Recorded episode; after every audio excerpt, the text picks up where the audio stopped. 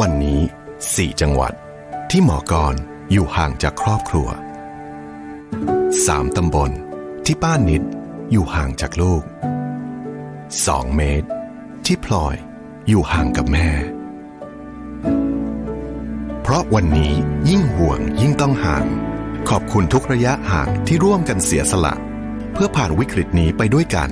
ปตท สารพลังใจ we fight together ลื่นไม่มีสะดุด ทำความสะอาดทุกคราบสนิม ช่วยหล่อลื่นชิ้นส่วนที่ฝืด เช่นกรอน บานพับประตู ไล่ความชื้นที่เกิดจากน้ำ ช่วยป้องกันการเกิดสนิม เปรย์อเนกประสงค์ฟิกซ์วันกระป๋องสีเหลือง ตัวช่วยในการดูแลอุปกรณ์ของคุณ ด้วยคุณสมบัติการแทรกซึมที่ดี จึงใช้ในงานหล่อลื่นภายนอกได้ทุกประเภท ทั้งอุปกรณ์ในบ้าน อุปกรณ์ในโรงงาน และเครื่องจักรทั่วไป ไม่ว่าจะอีกกี่ปัญหาของการหล่อลื่นสเปรย์อเนกประสงค์ฟิกซ์วันก็เอาอยู่สเปรย์อเนกประสงค์ฟิกซ์วันมีจำหน่ายแล้วที่เดอะมอลล์ทุกสาขาและศูนย์บริการเวนลอยทั่วประเทศสเปรย์อเนกประสงค์ฟิกซ์วันจากเวนลอย เวนลอย ลื่นเหลือล้น ทนเหลือหลาย จับทุก ประเด็นร้อน จับทุกข่าวดัง จับมาเล่า จับมาคุย ในรายการ จับข่าวมาคุย กับสองผู้ดำเนินรายการ อิทธิพันธ์บัวทอง และสิรินรัตน์จันทมาศทุกวันจันทร์ถึงศุกร์เวลา4โมงครึ่งถึง6โมงเย็นฟังสดๆทาง FM 90.5 ออนไลน์ www.smartbomb.co.th และ on mobile application Smartbomb Radio สถานีวิทยุกรมการพลังงานทหาร พลังงานทหาร พลังการทำไทย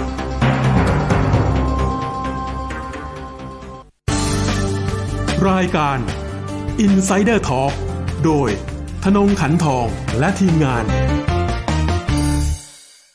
น้ำมันเครื่องเวลลอย เวลลอย ลื่นเหลือล้น ทนเหลือหลาย อรุณสวัสดิ์ท่านผู้ฟังทางมิติข่าว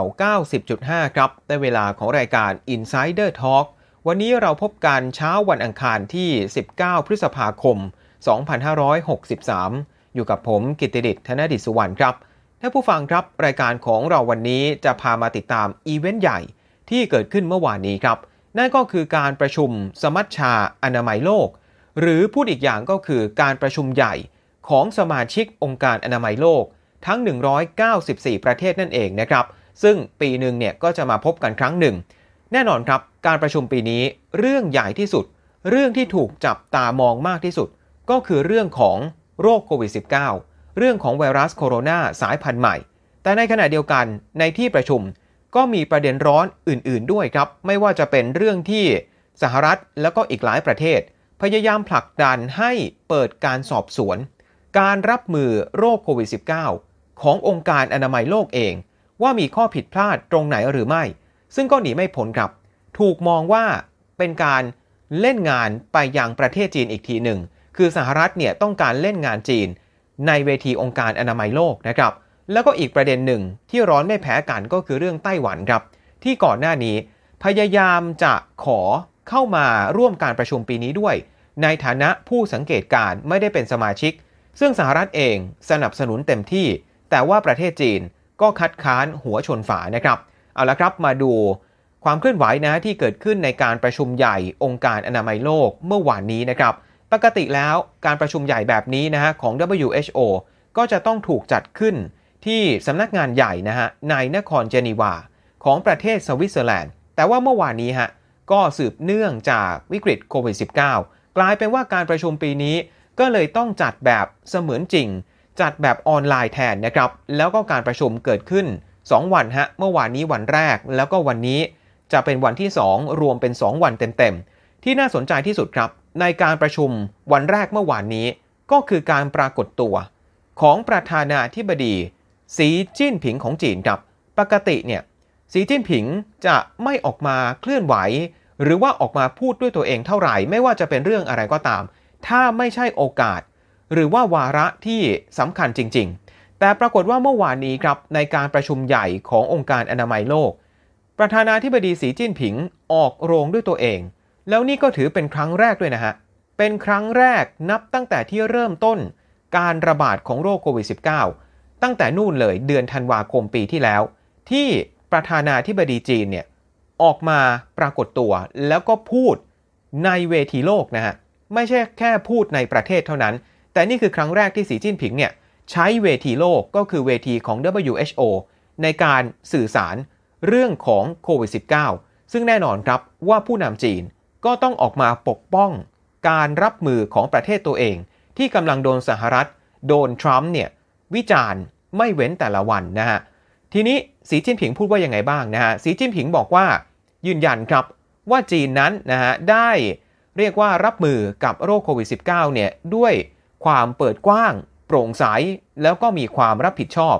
นอกจากนี้ก็ยังยืนยันนะครับว่าได้ให้ข้อมูลกับองค์การอนามัยโลก แล้วก็ให้ข้อมูลกับประเทศต่างๆ ที่เกี่ยวข้อง โดยเร็วที่สุดนับตั้งแต่ที่เกิดการระบาดในวงกว้าง แล้วก็มีความเสี่ยงที่เชื้อไวรัสเนี่ยจะแพร่ไปยังประเทศต่างๆ ทั่วโลกนะครับทางสีจิ้นผิงครับก็ได้เรียกร้องนะฮะให้ทั่วโลกร่วมกัน สนับสนุน WHO ครับในขณะที่แน่นอนก็อย่างที่เราเห็นกันว่า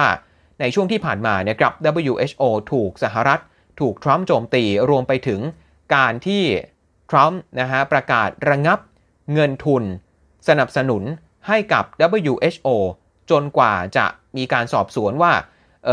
WHO เองเนี่ยมีความเป็นกลางขนาดไหนเข้าข้างจีนหรือไม่ ซึ่งสหรัฐก็เป็นประเทศที่ปกติแล้วแต่ละปี ให้เงินสนับสนุนกับ WHO มากที่สุด อย่างปีที่แล้วก็กว่า 400 ล้านดอลลาร์เนี่ยนะครับ ปรากฏว่าในการปรากฏตัวครั้งนี้ครับของสีจิ้นผิงเนี่ยเขาไม่ได้มาตัวเปล่านะฮะแต่ว่ามาพร้อมกับคำมั่นสัญญาด้วยครับ ว่าประเทศจีนเนี่ยจะให้งบประมาณ อุดหนุนองค์การอนามัยโลกเพิ่มเติมอีก 2,000 ล้านดอลลาร์ครับ 2,000 ล้านดอลลาร์ในเวลา 2 ปี เพื่อช่วยเหลือประเทศต่างๆ ที่ได้รับผลกระทบจาก โรคโควิด -19 โดยเฉพาะประเทศกำลังพัฒนา ประเทศที่มีฐานะยากจน ในการตอบโต้แล้วก็ฟื้นฟูบ้านเมืองนะฮะหลังจากโรคระบาดเนี้ได้ผ่านพ้นไป ซึ่งแน่นอนครับ การที่ผู้นำจีนใช้เวทีของ WHO ออกมาประกาศทุ่มเงิน 2,000 ล้านดอลลาร์แบบนี้ ก็เป็นการเรียกว่า ตบหน้าทรัมป์นั่นเองนะฮะตบหน้าสหรัฐที่ในขณะที่สหรัฐเนี่ยประกาศตัดงบ นะครับในช่วงที่โลกกำลังต้องการ WHO กำลังต้องการความร่วมมือ เพื่อควบคุมโรคโควิด -19 มากที่สุด จีนเองออกมาประกาศทุ่มงบเพิ่มให้ ก็เป็นการแก้ข้อคอรหาของสหรัฐด้วยนะฮะที่บอกว่าเอ๊ะทำไมจีนเนี่ยนะฮะเงินที่อุดหนุนให้กับองค์การอนามัยโลก ให้กับองค์การสหประชาชาติเนี่ยถึงมีสัดส่วนที่น้อยเมื่อเทียบกับสหรัฐ สีจิ้นผิงก็เลยโผล่มาเมื่อวานนี้นะฮะมาปรากฏตัวมากล่าวสุนทรพจน์เนี่ย ก็เลยบอกว่า เอางี้เดี๋ยวจีนให้เงินองค์การอนามัยโลกไปเลยนะครับ2,000 ล้านดอลลาร์ให้รับมือนะฮะแล้วก็ช่วยเหลือประเทศต่างๆ ในเรื่องของโควิด -19 โดยเฉพาะนี่ครับก็เป็นการเรียกว่าแสดงท่าทีนะฮะชัดเจนแล้วก็สวนทางกับสหรัฐแบบตรงกันข้ามเลยเนี่ยนะครับ ทีนี้ถ้ามาดูตัวเลขครับที่ผู้นำจีนเนี่ยประกาศจะให้ WHO ทำไมต้องเป็นเลข 2,000 ล้าน ปรากฏว่าเลข 2,000 ล้านนี้มีความหมายนะฮะ คือเป็นจำนวนของงบประมาณครับ ที่ WHO ใช้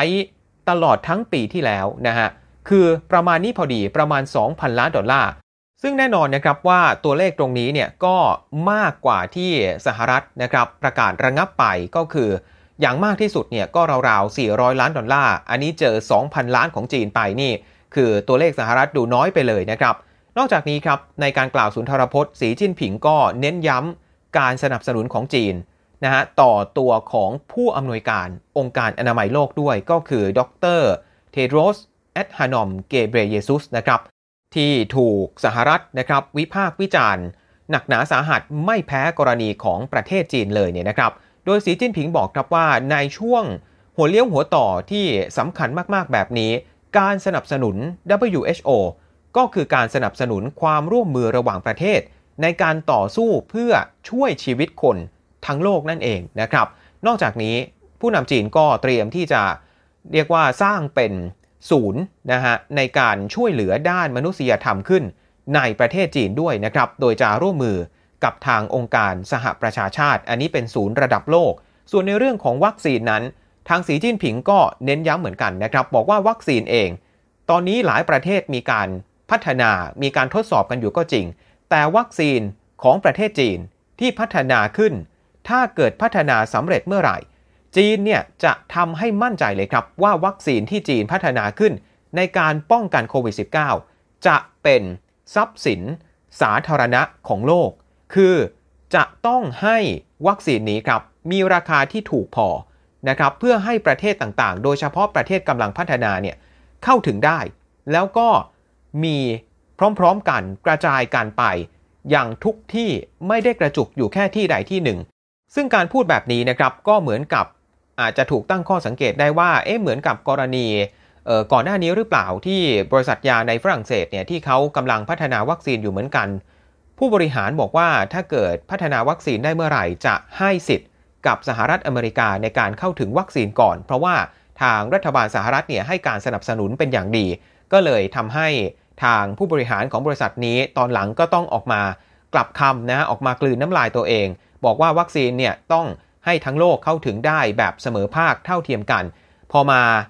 พูดในครั้งนี้นะฮะทางผู้นำจีนทางสีจิ้นผิงก็เลย บอกเลยว่าถ้าจีนพัฒนาวัคซีนได้เมื่อไหร่ไม่ต้องกลัว จะกระจายให้ทั้งโลกได้ใช้อย่างทั่วกันแน่นอนนะครับ อันนี้ก็ถือว่าเป็นการปรากฏตัวครั้งสำคัญของประธานาธิบดีสีจิ้นผิงนะฮะ ทีนี้ในเวทีขององค์การอนามัยโลกเนี่ยในการประชุมใหญ่ พอมีจีนแล้วก็แน่นอนครับต้องมีสหรัฐ ของสหรัฐเองตัวแทนที่มาพูดในเวทีใหญ่นี้นะครับ ก็คือรัฐมนตรีสาธารณสุขครับนายอเล็กซ์อาซาที่แน่นอนใช้เวทีนี้ในการโจมตีทั้งประเทศจีน แล้วก็โจมตีองค์การอนามัยโลกเองด้วยนะครับ โดยรัฐมนตรีสาธารณสุขของสหรัฐเนี่ยบอกเลยว่า เหตุการณ์ที่เกิดขึ้นของโควิด -19 มีประเทศหนึ่งนะฮะที่เป็นสมาชิก WHO เนี่ยจงใจในการที่จะปกปิดข้อมูลการระบาด พูดแบบนี้ถึงแม้ว่าจะไม่ได้เอ่ยชื่อประเทศจีนโดยตรง แต่ไม่ว่าใครก็ตาม ฟังแค่นี้ก็รู้แล้วฮะว่ารัฐมนตรีของสหรัฐเนี่ยพูดจาโจมตีจีน แล้วก็โจมตี WHO ฮะบอกว่าจะต้องร่วมรับผิดชอบกับประเทศจีนด้วย เพราะบอกว่าอย่างนี้ฮะบอกว่าการที่โรคระบาดโรคโควิด -19 เนี่ยได้กระจายไปทั้งโลก แล้วก็สถานการณ์น่าเป็นห่วงขนาดนี้หนึ่งในเหตุผลสำคัญก็คือว่า องค์การอนามัยโลกเองล้มเหลวฮะล้มเหลวในการที่จะไปได้มา ซึ่งข้อมูลที่โลกต้องการ แล้วก็ทำให้เกิดการสูญเสีย การเสียชีวิตไปมากมายอย่างที่เราเห็นในปัจจุบันนี่นะฮะพูดถึงขั้นนี้เลย ในขณะที่ทางโฆษกครับของสภาความมั่นคงแห่งชาติของสหรัฐนะฮะก็ได้ออกถแถลงการครับ วิพากษ์วิจารณ์เงินของจีนที่สีจิ้นผิงเนี่ยประกาศว่าจะให้ WHO นะครับ 2,000 ล้านดอลลาร์ บอกว่าเงินแค่ 2,000 ล้านดอลลาร์เนี่ยมันไม่พอหรอกนะฮะ แล้วก็ไม่ต่างอะไรกับการเป็นแค่การเบี่ยงประเด็นฮะ เบี่ยงประเด็นเพื่อลดแรงกดดันที่ตอนนี้ไม่ใช่แค่สหรัฐ แต่มีอีกหลายประเทศทั่วโลกกำลังต้องการการแสดงความรับผิดชอบของจีนนะฮะที่ล้มเหลวในการทำหน้าที่ของตัวเองในการพูดความจริง แล้วก็เตือนโลกสำหรับสิ่งที่กำลังจะเกิดขึ้นนะครับ ซึ่งก็หมายถึงการที่สหรัฐเองนะฮะแล้วก็หลายประเทศเนี่ยตอนนี้กำลังร่วมมือกันนะฮะในการกดดัน WHO ในการเปิดการสอบสวนนะครับถึง ที่มาที่ไปของไวรัสโคโรนาสายพันธุ์ใหม่ที่แท้จริงของการระบาดนะฮะแล้วก็รวมไปถึงการสอบสวน การทำหน้าที่ของทั้งจีน แล้วก็องค์การอนามัยโลกเองว่ามีข้อบกพร่องตรงไหนหรือไม่นะครับ พูดถึงการสอบสวนนี้แล้วนะครับ ทางรัฐมนตรีสาธารณสุขของสหรัฐครับก็พูดในที่ประชุม ยืนยันชัดเจนนะครับว่าสหรัฐเนี่ยสนับสนุนครับการตรวจสอบการสอบสวน อย่างมีอิสระครับต่อการตอบสนอง ขององค์การอนามัยโลกในการรับมือกับโรคโควิด -19 แบบทุกแง่ทุกมุมนะครับ แล้วก็บอกชัดเจนด้วยครับว่า เรื่องการรับมือของประเทศจีนก็ต้องมาถูกรวมอยู่ ในการสอบสวนชิ้นนี้ชิ้นเดียวกันนี้เช่นกันนะครับ ซึ่งแน่นอนครับว่าถ้ามีการสอบสวนเกิดขึ้นจริง ๆ ก็จะถือว่าเข้าทางทรัมป์ฮะในการที่กล่าวโทษประเทศจีน แล้วก็กล่าวโทษ องค์การอนามัยโลกมาตลอดเวลาอยู่แล้วว่า เป็นต้นต่อที่ทำให้การระบาดเนี่ยย่ำแย่ในสหรัฐได้ขนาดนี้ ซึ่งก็จริง ๆ แล้วเนี่ยนะครับไม่ได้มาจากจีนหรือว่ามาจากองค์การอนามัยโลกโดยตรงนะฮะเพราะว่าการรับมือของรัฐบาลสหรัฐของทรัมป์เองเนี่ยก็มีข้อบกพร่องที่ถูกวิพากษ์วิจารณ์ไม่แพ้กัน แต่ว่าเป็นการเข้าทางที่ทรัมป์เนี่ยจะไปโบยความผิดให้กับจีน แล้วก็องค์การอนามัยโลกมากกว่านะครับทีนี้การสอบสวนถ้าจะเกิดขึ้นเนี่ยมันจะออกมา ในรูปแบบไหนได้บ้างเนี่ยนะครับ ตอนนี้ที่เป็นไปได้มากที่สุด น่าจะเป็นข้อเสนอที่ร่วมโดยทางสหภาพยุโรปนะครับ แล้วก็ประเทศอีก 3-4 ประเทศ หนึ่งในนั้นก็คือออสเตรเลีย ซึ่งเรียกร้องให้ตรวจสอบนะครับ ตั้งแต่เรื่องของต้นต่อการระบาดนะครับ การระบาดในลักษณะที่ว่าจากจีนแล้วไปไหนต่อยังไง รวมไปถึงการทำงานขององค์การอนามัยโลกด้วยนะครับ ตอนนี้ ค่อนข้างชัดเจนนะครับว่าข้อเสนอของสหภาพยุโรปเนี่ยน่าจะได้เสียงสนับสนุนมากเพียงพอครับ ในการที่จะถูกหยิบยกขึ้นมาอภิปรายในที่ประชุมวันนี้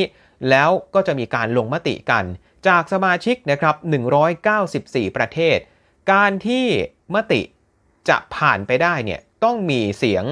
สนับสนุนจากสมาชิกอย่างน้อย 2 ใน 3 นะครับ จนถึงตอนนี้นะครับแหล่งข่าวรายงานข่าววงในเนี่ยบอกว่าเสียงสนับสนุนข้อเสนอของ EU นี้นะครับ ก็ยังไม่ถึง 2 ใน 3 ดี แต่ก็ใกล้แล้วครับ อย่างน้อย 116 ประเทศด้วยกัน ที่สนับสนุนข้อเสนอนี้นะครับ ไม่ว่าจะเป็นสหภาพยุโรปเองก็หลายประเทศแล้ว สหรัฐอเมริกานะครับ แล้วก็มีอินเดีย ญี่ปุ่น เกาหลีใต้ ประเทศกลุ่ม ทวีปแอฟริกา 47 ประเทศ รัสเซียเองก็หนุนนะฮะ มีประเทศในอาเซียนอย่างอินโดนีเซีย มาเลเซียซาอุดีอาระเบีย อังกฤษ แคนาดา เม็กซิโกด้วย อันนี้แค่ตัวอย่างแค่น้ำจิ้มนะฮะ ก็คือสนับสนุนครับให้มีการเปิดการสอบสวน ทีนี้ครับมาดูนายกรัฐมนตรีอังเกลาแมร์เคิลครับของเยอรมนีที่ก็เป็นหนึ่งในประเทศที่สนับสนุนการสอบสวนนี้เช่นกัน แมร์เคิลครับออกมากล่าวในที่ประชุมใหญ่ของ WHO เมื่อวานนี้ บอกว่าโลกเนี่ยจะเอาชนะโรคโควิด -19 ได้เร็วกว่านี้ ถ้าเกิดทั่วโลกประเทศต่างๆ จับมือกันร่วมมือกันนะครับ แล้วก็กล่าวเสริมด้วยว่ามีความจำเป็นครับที่จะต้องไปตรวจสอบไปดูนะฮะว่ากระบวนการของออการรับมือของ WHO เนี่ยจะสามารถปรับปรุงยังไงได้บ้างนะฮะก็น่าจะผ่านการสอบสวนที่ว่านี้นั่นเองนะครับขณะที่ผู้นำอีกคนหนึ่งครับ ก็คือประธานาธิบดีมุนแจอินของเกาหลีใต้ ก็กล่าวในเวทีเดียวกันนะครับ มุนแจอินนี้ก็ได้รับเสียงชื่นชมนะฮะจากทั่วโลกจากคนในประเทศเองว่าสามารถรับมือกับโรคโควิด -19 ได้อย่างมีประสิทธิภาพนะครับ ทางมุนแจอินเขาก็บอกครับว่า อยากให้ WHO เนี่ยมีอำนาจตามกฎหมายมากกว่านี้ครับในการที่จะไปเรียกว่าบังคับให้ประเทศสมาชิกต่างๆ รายงานข้อมูลเกี่ยวกับการระบาดแบบเที่ยงตรง ไม่มีการปกปิด แล้วก็แบ่งปันให้ทั่วโลกเนี่ยได้รับทราบโดยทั่วกันนะครับ คืออยากให้มีอำนาจมากกว่านี้ ไม่งั้นก็เป็นเหมือนกับเสือกระดาษต่อไป ในขณะที่ออสเตรเลียครับ อันนี้ออสเตรเลียเนี่ยบอกละเอียดกว่านั้นนะฮะ บอกละเอียดกว่าผู้นำเกาหลีใต้ บอกว่าอำนาจหน้าที่ที่ว่าเนี่ยคืออยากจะให้ WHO มีอำนาจครับในการที่จะไปตรวจสอบ ในการที่จะไปสอบสวนเคสการระบาดที่เกิดขึ้น ในประเทศใดก็ตามตั้งแต่เนิ่นๆ คือพอมีการระบาดของโรคอะไรก็ตามเกิดขึ้น ไม่ว่าจะที่ไหนก็ตาม WHO เนี่ยควรจะมีอำนาจครับในการที่จะส่งทีมตรวจสอบ ซึ่งประกอบด้วยผู้เชี่ยวชาญจากทั่วโลก ลงไปพื้นที่เลย ตั้งแต่แรกตั้งแต่การระบาดเกิดขึ้นไม่นาน จะได้ไปเช็คเลยว่าจริง ๆ เกิดอะไรขึ้น เพราะว่าการฟังข้อมูลที่ประเทศต้นทาง รายงานมาอย่างเดียวเนี่ยอาจจะไม่โปร่งใส อาจจะเชื่อถือไม่ได้ หรืออาจจะไม่รอบด้านก็เป็นได้ เพราะฉะนั้นพอมีการระบาดเกิดขึ้นนะครับ ก็เลยอยากที่จะให้นี่แหละฮะทาง WHO เนี่ยมีอำนาจครับ ไม่ต้องขออนุญาตนะฮะไม่ต้องไปถามประเทศต้นทางก่อนว่าจะโอเคไหมจะอนุญาตไหมให้ทีมของ WHO เข้าไป WHO ควรจะมีอำนาจเลย ในการที่จะรีบไปเลยนะฮะบุกเข้าไปเลย ไปตรวจสอบถึงต้นต่อของการระบาดนะครับ อันนี้คือข้อเสนอของออสเตรเลีย แต่กลายเป็นว่า ถึงแม้ออสเตรเลียครับ จะย้ำนักย้ำหนาว่าข้อเรียกร้องตรงนี้ เป็นแค่การเสนอเพื่อให้มีการป้องกัน ไม่ให้มีการระบาดซ้ำรอย อย่างที่เกิดขึ้นกับโควิด -19 ไม่ได้ต้องการที่จะไปเรียกว่าไปหาเรื่องนะฮะหรือว่าไปกล่าวโทษ คนใดคนหนึ่ง หรือว่าประเทศใดประเทศหนึ่งเป็นพิเศษ แต่กลายเป็นว่าจีนเอง รู้สึกว่าออสเตรเลียเนี่ยเพ่งเล็งมาที่จีนเป็นพิเศษหรือเปล่าเนี่ยนะฮะที่ไปหนุนให้ WHO เนี่ยสามารถสอบสวนอย่างมีอิสระได้ คือเหมือนกับ เอ๊เป็นการกล่าวหาจีนหรือเปล่านะฮะว่าข้อมูลที่จีนเปิดเผยมาตอนแรกเนี่ยมันไม่โปร่งใสกลายเป็นว่าทางเอกอัครราชทูตจีน ประจำออสเตรเลียเนี่ยก็เลยออกมาเตือนเลยนะฮะเตือนออสเตรเลียว่า ดีไม่ดีเนี่ยมาพูดแบบนี้ เดี๋ยวอาจจะถูกประชาชนชาวจีนที่เป็นผู้บริโภค กลุ่มใหญ่ที่สุดในโลกเนี่ยนะฮะบอยคอรดสินค้าแล้วก็บริการจากออสเตรเลียก็เป็นไปได้ ถ้าเกิดออสเตรเลียยังคงผลักดันให้มีการเปิดการสอบสวนแบบนี้ต่อไปนะครับในขณะที่รัฐมนตรีของทางออสเตรเลียก็กล่าวหาจีนกลับนะฮะบอกว่าพูดแบบนี้เนี่ยเหมือนกับเป็นการข่มขู่กันทางเศรษฐกิจนี่นานะครับ ก็เรียกว่านอกจากสหรัฐกับจีนแล้วอีกคู่หนึ่งที่เรียกว่าตึงเครียดไม่แพ้กันก็คือออสเตรเลีย กับประเทศจีนนี่แหละนะฮะอย่างเมื่อสัปดาห์ที่แล้ว ทางจีนเองรุกแล้วนะฮะเดินหน้าเลยนะฮะกดดันออสเตรเลียเรื่องนี้ด้วยการที่ระงับการนำเข้าเนื้อครับเนื้อวัวจากออสเตรเลียของ 4 บริษัทด้วยกัน แล้วก็ยังตั้งกำแพงภาษีครับกำแพงภาษีนำเข้าข้าวบาเล่จากออสเตรเลียถึง 80%โอ้โห เรียกว่าจีน เดินเกมทันทีนะฮะกดดันออสเตรเลีย แล้วตกลงเนี่ยในที่ประชุม องค์การอนามัยโลกว่ายังไงสรุปแล้ว ควรจะให้มีการสอบสวนเกิดขึ้นไหมนะฮะวันนี้เองเดี๋ยวก็ต้องรอดูมติครับว่าจะถึง 2 ใน 3 หรือเปล่าจากประเทศสมาชิกทั้ง 194 ประเทศอย่างที่บอกไปแต่ก่อนอื่น ในที่ประชุมเมื่อวานนี้ ทางดรเกเบรเยซุสนะครับผู้อำนวยการ WHO เนี่ยก็ยืนยันเป็นมั่นเป็นเหมาะแล้วนะครับว่า ทาง WHO ครับเตรียมแล้วฮะเตรียมที่จะเปิดให้มีคณะกรรมการอิสระครับ มาตรวจสอบซะหน่อยว่าการรับมือกับการระบาดของโควิด -19 ของ WHO เนี่ยนะฮะควรที่จะมีอะไรที่สามารถปรับปรุงได้หรือไม่มีประสิทธิภาพ เพียงพอหรือยังนะครับ โดยอาจจะยังไม่มีการตรวจสอบหรือว่าสอบสวนในทันทีในตอนนี้นะ เพราะว่าอาจจะยังไม่เหมาะสมควรจะทุ่มทรัพยากรสัพพะกำลังต่างๆ ไปคุมเรื่องการระบาดให้อยู่ให้ได้ก่อน แล้วเดี๋ยวการระบาดพอผ่านพ้นไปเมื่อไหร่เนี่ย เดี๋ยวทางอนามัยโลกครับจะรีบเปิดการสอบสวนอิสระที่ว่านี้ โดยเร็วที่สุดเท่าที่จะเป็นไปได้ โดยพออของ WHO ก็บอกนะฮะว่า ในทุกการระบาดที่เกิดขึ้นนะครับประเทศต่างๆ องค์กรต่างๆ ล้วนมีบทเรียนที่สามารถเรียนรู้ได้ทั้งสิ้น ไม่ว่าจะเป็นประเทศไหน เป็นองค์กรไหนก็ตาม ควรที่จะตรวจสอบการทำงานของตัวเองนะครับ WHO ก็เช่นกันครับ WHO เองยืนยันในความโปร่งใส ในความรับผิดชอบ แล้วก็การปรับปรุงตัวเองอย่างต่อเนื่องนี่ฮะก็ให้คำมั่นแล้วนะฮะว่าพร้อมฮะถ้าเกิดจะมีการสอบสวนการทำงานของอนามัยโลก ในขณะที่ประเทศจีนครับ ก่อนหน้านี้จีนเองมีจุดยืนค่อนไปในทางคัดค้าน การสอบสวนเหล่านี้นะครับ โดยโฆษกของกระทรวงการต่างประเทศจีนเนี่ยเมื่อวานนี้ในการถแถลงข่าว ก็บอกว่าจีนที่คัดค้านเนี่ยเพราะว่ามองว่าการ เเรียกว่าเสนอให้มีการสอบสวนตรงนี้เนี่ยนะฮะเป็นการสนับสนุนโดยกลุ่มประเทศตะวันตกแค่ไม่กี่ประเทศเท่านั้น แล้วก็มีนัยยะทางการเมืองที่ชัดเจน เพราะฉะนั้นจีนเองมองว่าการสอบสวนนี้ถ้าเกิดมันเกิดขึ้นเนี่ยก็คงจะไม่เป็นกลางกับจีนนะครับ แต่ในขณะเดียวกันครับเมื่อวานนี้ประธานาธิบดีสีจิ้นผิงก็บอกได้ว่าจริง ๆ แล้วจีนสนับสนุนนะครับให้มีการตรวจสอบ การรับมือโรคโควิด -19 แต่ขอว่าขอให้ การระบาดเนี่ยทั่วโลกเนี่ยผ่านพ้นไปก่อนก็แล้วกัน แล้วเดี๋ยวค่อยเปิดการสอบสวนนะครับสีจิ้นผิงบอกนะครับว่าการสอบสวนที่ว่านี้ครับต้องตั้งอยู่บนพื้นฐานทางวิทยาศาสตร์ มีผู้เชี่ยวชาญมาเกี่ยวข้องอย่างแท้จริง และผู้ที่นำทีมการตรวจสอบนี้ก็คือองค์การอนามัยโลกเท่านั้นนะครับซึ่งก็ไม่ได้พูดชัดเจนนะฮะสำหรับผู้นำจีนว่าการสนับสนุน การตรวจสอบที่ว่านี้เนี่ยหมายถึงที่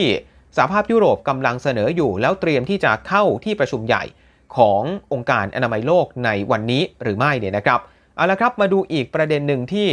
เรียกว่าร้อนแรงไม่แพ้กันนะฮะก็คือประเด็นไต้หวันครับ ปรากฏว่าตอนแรกเนี่ยในการประชุมเมื่อวานนี้ บางประเทศเตรียมที่จะเสนอนะครับให้มีการลงมติ ว่าจะอนุญาตให้ไต้หวันเข้ามาร่วมการประชุมใหญ่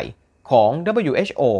ในฐานะประเทศสังเกตการหรือไม่ แต่กลายเป็นว่าในที่สุดครับ ข้อเสนอนี้ ก็ถูกเลื่อนออกไปครับ ไม่ได้มีการพิจารณา เหมือนกับต้องการรอนะฮะให้การระบาดผ่านพ้นไปก่อนแล้วเดี๋ยวค่อยหยิบเอาเรื่องไต้หวันมาพิจารณากันใหม่ แต่ว่าก่อนหน้านี้ครับ ทางรัฐมนตรีต่างประเทศของไต้หวันนะฮะนายโจเซฟวูก็บอกว่าไต้หวันรู้สึกเสียใจอย่างมากนะครับ แล้วก็รู้สึกไม่พอใจเป็นอย่างยิ่งที่ไต้หวันเนี่ยถูกกีดกันจากองค์การอนามัยโลกนะครับ แล้วก็กล่าวหา WHO เลยนะครับว่ายอมก้มหัว ให้กับแรงกดดันจากรัฐบาลจีนนะครับ แล้วก็เท่ากับเป็นการปฏิเสธ สิทธินะฮะในการเข้าถึงทางด้านสาธารณสุขของประชาชนไต้หวันทั้ง 23 ล้านคน จริง ๆ แล้วท่านผู้ฟังครับไต้หวันเนี่ยเคยร่วมการประชุมใหญ่ของ WHO มาก่อนนะครับ ในฐานะผู้สังเกตการนี่แหละ ชื่อว่า Chinese Taipei นะฮะไม่ได้ชื่อว่าไต้หวัน เข้ามาร่วมการประชุมเนี่ยตั้งแต่ปี 2009 ถึง 2016 ซึ่งช่วงนั้นรัฐบาลไต้หวันนำโดยพรรคก๊กหมินตั๋งความสัมพันธ์ระหว่างไต้หวันกับจีน ความสัมพันธ์ข้ามช่องแคบ ยังคงดีอยู่ แต่นับตั้งแต่ปี 2016 เป็นต้นมาครับที่ใช่อิงเหวินนะฮะได้ขึ้นมาเป็นประธานาธิบดีแล้วจุดยืนของเธอเนี่ยค่อนข้างเรียกว่าต่อต้านจีนแผ่นดินใหญ่ชัดเจน ทางรัฐบาลปักกิ่งก็เลยกีดกันเลยครับ ไม่ให้ไต้หวันเข้ามาเป็นส่วนหนึ่งขององค์การอนามัยโลกนับตั้งแต่นั้น มาจนถึงปัจจุบันนะครับ โดยปรากฏว่าในเรื่องนี้เนี่ยทางรัฐมนตรีต่างประเทศสหรัฐนะฮะนายไมค์ปอมเปโอ ก็ออกแถลงการเลยครับ ประนามนะฮะการที่ไต้หวันเนี่ยถูกกีดกันนะฮะแล้วก็ไม่ได้เข้าร่วมในการประชุมใหญ่ของ WHO แล้วก็วิจารณ์เลยนะฮะวิจารณ์ไปที่ผู้อำนวยการของ WHO ก็คือดรเกเบเยซุสเนี่ยโดยตรงเลยนะ บอกว่าตัวเขาเองเนี่ยมีอำนาจหน้าที่ทุกอย่างที่จะเชิญให้ไต้หวัน มาร่วมการประชุมได้แต่กลับไม่ทำเพราะแรงกดดันจากประเทศจีน แล้วก็บอกเลยนะฮะว่า การที่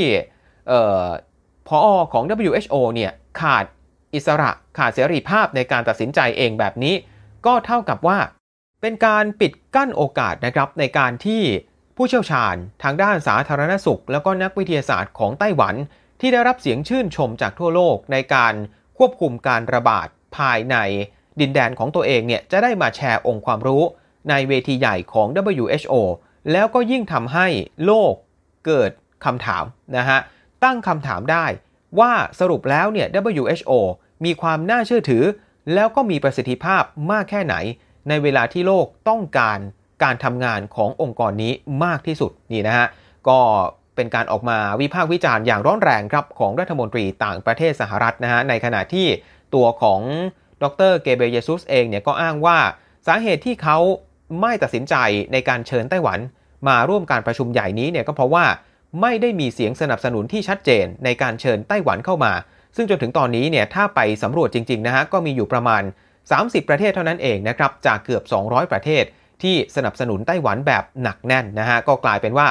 ในเวทีการประชุมใหญ่ขององค์การอนามัยโลกปีนี้ มีเรื่องร้อนแรงเกิดขึ้นมากมาย ทั้งเรื่องที่ ควรจะเกิดขึ้น แล้วก็เรื่องที่ไม่ควรจะเกิดขึ้นนะครับและนี่แหละครับก็คือทั้งหมดของรายการ Insider Talk ที่นำมาฝากท่านผู้ฟังในเช้าวันนี้นะครับ หมดเวลาแล้วลาไปก่อนสวัสดีครับ